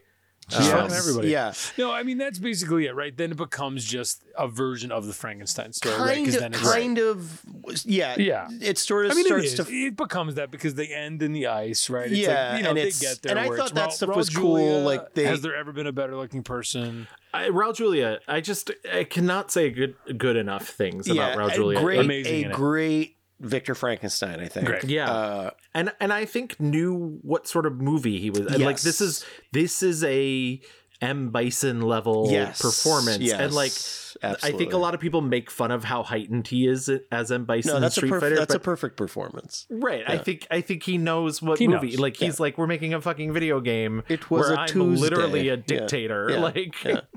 My name is Yeah. M Bison. Like, No, truly, truly somebody who we obviously lost way too soon, and I think yeah. was one of those people who just point to any performance. yeah, right? And if you're you like, see his wow. name in the credits, you're in for Yeah. the you're in for the Yeah. good stuff. Yeah, for sure. Yeah, sure. and he's very supporting in this, and I think he's great. And I think he's very kind of he plays Frankenstein um as really a unlikable guy. You know what I mean? And I Yeah. think but because it's Julia and he would do this a lot, right? I think this is something he did a lot, even if he's the lawyer and presumed innocent, right? I think right. he does He's in that, so right? Good. like, and, you know. I'm going to be a cretin, but because I'm I look the way I look and I sound the way I sound, you're gonna root for me a little bit, right? And I think he was smart about that. And so I think um it works really well. You know, him and Hurt play each other well. It's funny to see Hurt in a lead role. I like it. It's like a fun and it's kind of just- very he's like really overplaying the material Yeah. or like maybe underplaying is the right word like Yeah. he's like playing it very straight very st- he's like yeah I, Which I when find I kind of I was endearing in a way. expecting when I saw the credits right like when we were diving into this I was like I was like oh John Hurt and Raul Julia like oh this is I just expected them to like out eat the scenery of each other you know like right like around each other. Hurt just gives the movie away no to and it's kind of you know? smart Yeah. I think that he No, does agreed, that agreed. Yeah, agreed. um he's got his like talking head suit on the whole time you know or whatever but um but truly. um yeah I mean I don't know I think it kind of loses and then it basically has a Back to the Future ending, which I loved, because it came out after Back to the Future, where he's just like, "All right, we're gonna."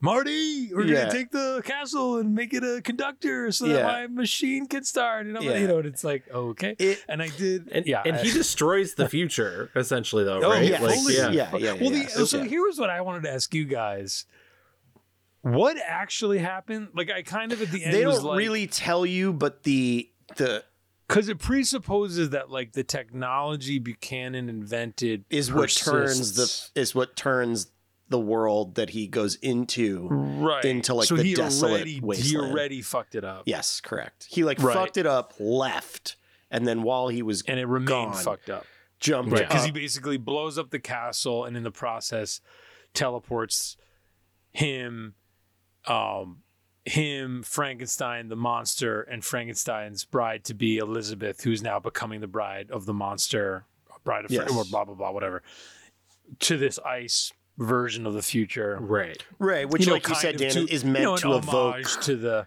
Yeah, to the book. it's you know, it's blah, meant blah, to blah. evoke the tundra. Yeah. of, I remain. And- I, I I just He pulls the ash from the British version of Army of Darkness. I slept too long. yeah, yeah, No. basically. I um I I just it just reminds me that I'll always just love that Branagh made the most ad- the most honest adaptation of the book, which is just that fucking guy's a wild man. Um, but um, yeah, and it ends in the ice, and he like he made the most honest adaptation, but he was also like, but what if He's Dr. Frankenstein didn't wear a guy in the shirt. Yeah, Yeah. for most of it. What if Frankenstein was a hottie? Right, Yeah. exactly. You know how everybody is in like period clothing? What if my period clothing was Leather leather? pants. It's truly Yeah. that movie is. If anybody, if an alien, someone not of this earth, will say, came down and was like, "What is ego?" He'd be like, "Well, can I show you?" Yeah, Yeah. Yes. Yeah. Kenneth Abs- um, And then like the, the weird irony, yeah, the weird irony that he calls it Mary Shelley's Oh, Frankenstein. Right, exactly. the the fucking the gall of it is like. Then he proceeds to make the most Shakespeare movie ever it's made. Movie I Kenny's Frankenstein. You know what I mean? It's KB's. Like there's there there's about one half of Kenneth Branagh movies that are great, and then there's It's another true, half of Kenneth true, Branagh movies true. that are just the the whole thing worst. with his yeah. Frankenstein is like Coppola ended up hating Branagh so much Yeah, he abandoned the whole idea. Well, like Kenneth Branagh canceled the Dark Universe before That's what I'm saying. before the Mummy canceled the Yes. Dark Universe Yes, years Bram, later. Like, you know, Bram like- Stoker's Bram Stoker's Dracula was a, enough of a success. wasn't a huge hit, but it was enough of a success that there was this idea of like kind of these like let's do them nouveau all. yeah. riche gothic renderings, Right. kind of in this new sheen. You know, Coppola, blah blah blah, whatever. So like Branagh was hot. They made they, They, would have put Mary the Shelley's author's title in all of them. You know, it would have been Right. H.G. Wells' Sure. The Invisible Man, right? And Like- that Right, was the exactly. plan. They were going to do all these movies, and Branagh like pissed Coppola off so much, and like you know, because that movie didn't even do that bad, but I think it was such a debacle that Coppola's like, no, not shut worth it. it. down. Life's too short. I don't I'll wanna go. ever I'm gonna go make ever again." wine. I'll Yeah. be back. I'm gonna go make wine, and occasionally I'll make a movie on a green But, screen or but something. my I point is what I love about his Hamlet only like three years later is it's like the Francis Ford Coppola like apocalypse now version of Right, Hamlet. Where he's just like yeah. he's just like, we're just gonna do he did it in the book, do it twice. No, do it, pay for it three times, do it twice, do it again. And you're like, all right, it's gonna be four plus hours. He's like, make it fucking five hours. I don't care. Right, And you're like, all right, Ken, all right, Ken, cool. And it's a great movie. But anyway, so any last thoughts on Unbound? So I think so. Okay, so Corman's last movie he directed, right? He obviously, I, I don't know if he still produces movies, but up until the last ten years, he's been producing movies pretty on, pretty, you know, pretty like he's on set. He's like working him and his wife, you know, up until at least very recently. Um, are there any kind of like I guess my thought is like I think it's a nice last directed movie. I feel like 30 years later you you got to look at Frankenstein Unbound with some sort of fondness, right? Well, it kind of feels I will say this. I think it um and I didn't do the I didn't like do the inflation adjustment or whatever, right? It costs 11 million dollars, right? And I think not unlike well, I guess it, 9.5 9.5 of that went to Jason Patric, we should say. Right, right, right, right. Especially it went to Jason Patric's solo screen credit. Two Um, scenes. it went to his chin. Uh, so no, it, it it's just funny to think like it. You know, it looks it looks like an expensive TV movie, right? Which is probably also like we should say the like the latter part of his career then turned into like he was producing movies for the Sci-Fi Channel, right? right, right. And so oh, you mean like Dino Shark, right, Dino Croc versus Super right, Gator, right, right. Camel And Spiders which- from 2011? which, like- no, but we should say Hamel Spiders is underrated. No, I'm kidding. Well, ca- see, here's the thing: Camel Spiders this is his five-hour adaptation of William Shakespeare's Camel, Camel Spiders. sure. Not a lot of people talk about camel spiders because it's late period. right, Shakespeare exactly. wrote it when he got back with Anne That's- Hathaway. And that's one Right, of the yeah. histories. That's one of the Shakespeare histories. Yes, Yeah. yeah, yeah, yeah. Weirdly, it's also one of his sonnets, which people never talk about. That's strange. Yeah. the the Saint Spider's Day speech. mwah. oh my god, rousing. Act Five. Oh dear me, brethren, camel spiders Um, gather. Uh, well, that's Anyways, Frankenstein. this man produced Um, yeah. Uh, no, I just it's Uh. it's interesting because it's to to me like that. It feels. I, I agree that it's a nice kind of a nice fitting end to his directorial career. Kind of poetically in my mind because it's was this say, thing it of like reminds me. You know how like you know how like George Lucas and Spielberg and Coppola like helped Kurosawa make Dreams, Right. Right, Right. And like you know, there's a couple other examples, right, where it's like they would, you know, they would reach out to their idols and try to help them make the last great movie, Thing, right? yeah, yeah, and I think you get a little of that with this, right? Not necessarily in that respect, and but I- it feels like that for but I think like, poetically it does reflect. It does reflect like what came before. Yeah, it reflects what came before, and also it it solidifies like what the world is at the time, like what the economy is at the time that he's making the movie in, right? Because he's like, Yeah. it's almost like he's like, well, eleven million. That's more than I would make a movie for, but it's more than they make these other. It's more than they make these other, or it's less than they make these other movies for. So you you can almost feel the calculus of like, yeah, that's still kind of a Well, Corman even in budget, the movie, right? you Like, see the economy like Yeah. he walks into the same part of quote unquote Switzerland, like that same alleyway, Yeah. like three separate. it comes times, you know, off like- the just like- meanest way I would say it is like it comes off as like a really intense wishbone episode. Um, That's pretty mean. That's pretty, I- pretty mean. Yeah. but I do know, but I do like the movie. It's No, just yeah, it, no, that so that's I. kind Yeah. of its pr- production value energy in certain parts. Um, No, and like the, the cast is lovely. You know, I think it's it's just. It's I think it's a that is fun weirdly. I think that is sort of the strong suit, which is Yeah. interesting because that that's kind of always been his strongest suit when the movies are good, Yeah, which is 100%. like Well, and look, Bridget Fonda wasn't. You know, I mean, look, it's Peter Fonda's what da- daughter, right? Like, yes, yeah. So like there's that connection, which is fun, you know, in that respect. But like, you know, she wasn't a star, right? You know, Jason Patric, sure, he'd been in Solar Babies, he'd been in Lost Boys, but he was still up and coming. You know, you know, there's you know, Raul Julia is the but him and John Hurt are the biggest Uh, stars. Yeah, yeah, absolutely. Yeah. Yeah. Yeah.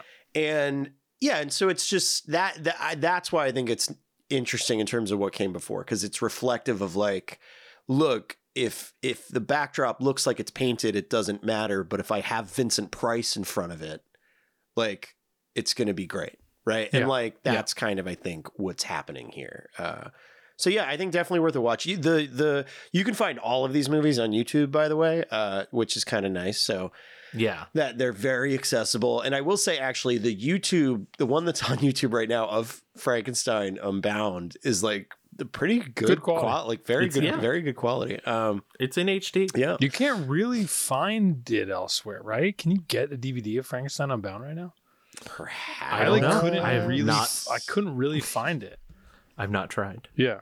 Look, I mean, just one of these guys where it's like, it's hard to overstate his importance. It's just crazy. It's like when you look at, like, I mean, there's so many, you can't even begin to name the careers, right? Like, it's just incomprehensible, right? Like, you know, um, am I wrong about this? Like Fincher, right? Wasn't No, yeah, we like- I mean, we can. We can kind of. but you know what I mean? Like, yeah. like my point is just even people who are like not even remotely done making movies, right? Like, you know, Scorsese, every movie he makes, you're kind of like, oh my god, is he going to get to make another? Right? But it's like Fincher's not even close to done, right? Like, you know, you have, Right. you know, it's like you have people who are, you know, working to this day. You have people who, you know, Tarantino never worked with him because he got a later start and he's younger, but like idolizes, you know, what Idol, I mean? yeah, It's I was gonna say complete reverence. you know, yeah, And I there's believe so pres- much Corman presented in his, him in his movie, yeah, with with the with honorary his Oscar. honorary it's like Oscar. Yeah. you know, like, you know, Carradine playing Bill is fucking directly Right. from, you know, yeah, the show Kung Fu, but also from Carradine being in Boxcar Bertha. But yeah, it's, you know, I mean, it's the list isn't. movies. You know, it's Bogdanovich, James Cameron, Coppola, Joe Dante, and also Corman just Jonathan being a good friend, like, P- Polly Platt talking about how she, you know he reached out when she was, you know, after you know she went through her divorce, and like Carradine basically saying in that documentary, like when I was having down years, you know, Roger would call me and put me in a movie. And like literally that movie, that Carl Frank, one of the Carl Franklin movies from 1989, Yeah. that movie Nowhere to Run stars David Carradine. And I Yeah, guarantee you that's Corman being like, Yeah. David, you need some work. I got a movie shooting in Mexico. You know what I mean? Yeah. It's like Right. he he seemed like for all the you know whatever the like cutting corners that we you know I referenced earlier, he did seem like a seems still alive, a genuinely good soul, right? Like a guy who was com- a compassionate guy, you know. And I think that should really be lauded, and I think that never gets enough attention, especially in this kind of this kind of industry of just. I don't even know. I don't even know. Not great people all the time. So, um yeah so i think that's it i mean i you know i think it's obviously an appropriate halloween subject but just a dude who figured it out. He's a good man. guy. Yeah. figured it out he just kind of stuck to his guns you gotta give him respect for that i would have loved to have seen like one 50 million dollar corman movie you know Yeah. I I'm mean, curious wouldn't as to what it would look like. Yeah, like That's what I I feel right? like, It's like- I feel like he he also seems like it's kind of weird that I mean he's old, right? So that's different. I suppose it's different, but like it is sort of weird that he and unfortunate that he stopped directing again because it's like it's the kind of thing of like, oh yeah, you probably could direct the shit out of movies in the digital era. Like, do you know what I mean? Like, like yeah he he could Yeah. like Corman could probably find a way to make a movie for like you know fucking he he could do the he could have done the Blumhouse thing right like like insofar as like he Well, that- he probably when- could have made a six million dollar movie that would make twelve million you know what I mean like kind of Yeah. thing. when you were talking about earlier when you were talking about him as a producer and the, the first thing that came to mind was blumhouse but then i was like also roger corman knows not to drop like 400 million on the exorcist ip yeah, and, So, and I think when I reference the- Blumhouse, I'm more so referencing like Blumhouse ten years ago, kind of thing, where yep, it's like yep, yep. the ethos very what was very Corman esque of like, I mean, the boy next door is a roger corman film Well, It's it was, truly it- is. It's so funny that you just said that because I was literally thinking Jason Blum has talked about how hard it was making the boy next door Right. because that what's his name the the terrible person the rob who, cohen, Rob Cohen who's Rob like Cohen. a Yeah. famously not good person but Rob Cohen directed the boy next door and Blum spent the whole time basically being like Rob we do not have the budget to do all the things right that you're used to doing in all your studio movies because We don't have the budget for a first edition of the Of Iliad. the Odyssey. Is it the Yeah, Odyssey Yeah, or the Iliad? No, it's the Iliad. It's Okay. the Iliad. You're right. You're right. Yeah. And um, it's a, it's a first edition. Oh, shit. It's just written on parchment. Agamemnon wrote this. Who wrote who wrote those books? But no, any I guess any final thoughts? No, I don't. I wish I. I wish. I mean, the Poe movies are good. The ones I've seen, They really in, are In terms great. of other recommendations, I mean, are there other Corman recs? I mean, you know, the early Pam Grier movies are wild. Yeah, Yeah, incredibly wild. the- one of the only ones I've seen is uh, is the Arena. You guys seen the Arena? Yeah. yeah. Yeah, That they did. Well, uh, that was we talked about that. I think What's that the one? actually The may have got. cage. What? What? Not the bird cage, but it's Oh, the, the um the big birdhouse The or Big big bird Birdhouse is the cage. one that I've yeah, seen, big yeah. bird cage. Yeah. Because there's like the a lot. I I watched so many of those for our Pam Grier episode, and like the the quality vacillates wildly. yeah. But Yes. it's also fun when she gets. Re- I mean, the the is that the big bird cage is the first one with her and Sid Haig, right? I think so. I and that that so. also has some kind of shitty homophobia in it and but also like everything it has you know it hates women it hates people of color but uh but they're so good in it like once the once she's sort of figured out what everything is um yeah she you i mean she's just such a star Yeah, and that brings it back to what we were saying about Corman. He knew.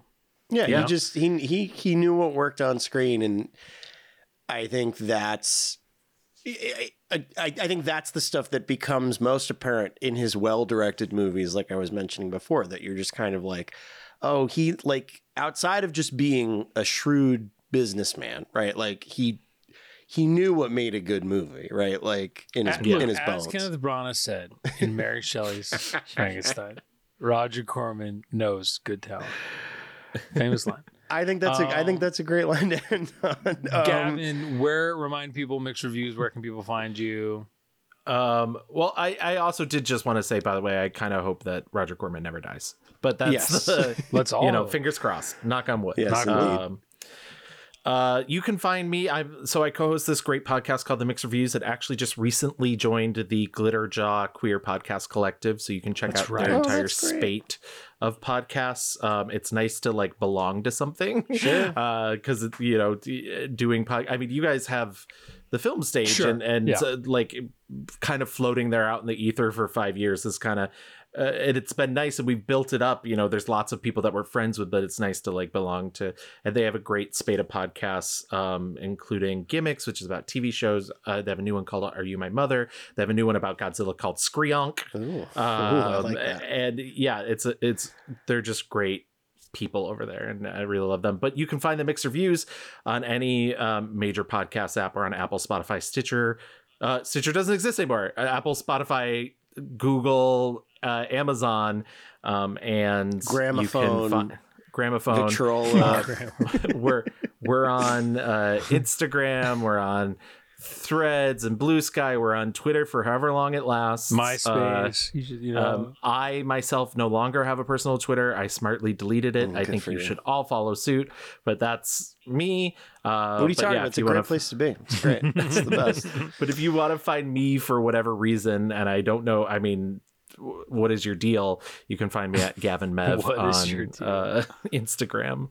I'm looking at all these other uh, pods on the Glitter Jaw. It's cool. What But, a uh, Yeah, they good do a s- name for that Godzilla podcast. I love. Oh my yeah. god! And the, Gam- the- yeah, they gimmicks you said falling with style and ongoing Pixar movie marathon. Cool, cool, cool. Star Star Wars podcast. You gotta have one. You gotta have one. the, I I'm thinking about starting. I haven't even s- approached them with. I'm thinking about starting a side project. I will let you folks know. I think you would both be very interested Ooh, okay. in uh, hearing about it. I love Uh, that. But yeah, so That's cool, man. Yeah. well, thank you, as usual, joining us in our annual Halloween celebrations. Uh, we, I I couldn't say no to my beautiful boys. my boys. my boys. babies. my, Um, babies. my sewer boys. oh,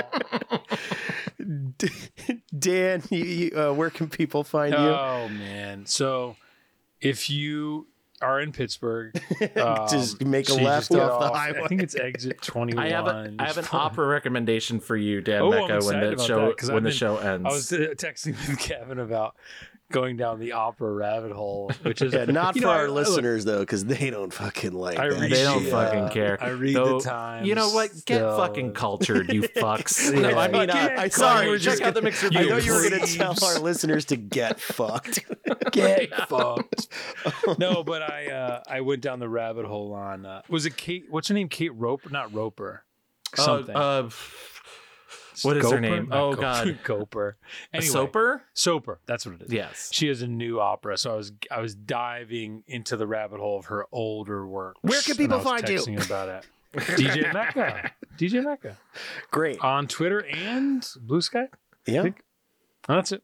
Uh, and you'll have some Fathom stories coming up, so that'll be yes, cool. hopefully. Yes, if you're listening. Yes. check look check that those. out at check, Fathom check. Stories. Um, yeah, I'm on social media, on Twitter and other places. Uh, you can find this podcast on social media at TFS B Side. Uh, if you like what you've heard, please do rate, review, and subscribe wherever you are listening. We greatly appreciate it.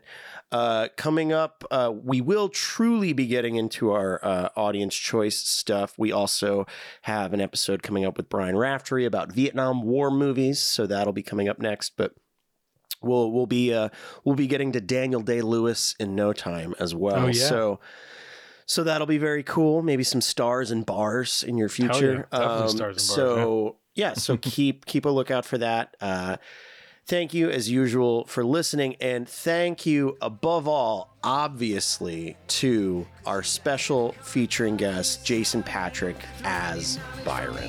and now you're listening to the B side.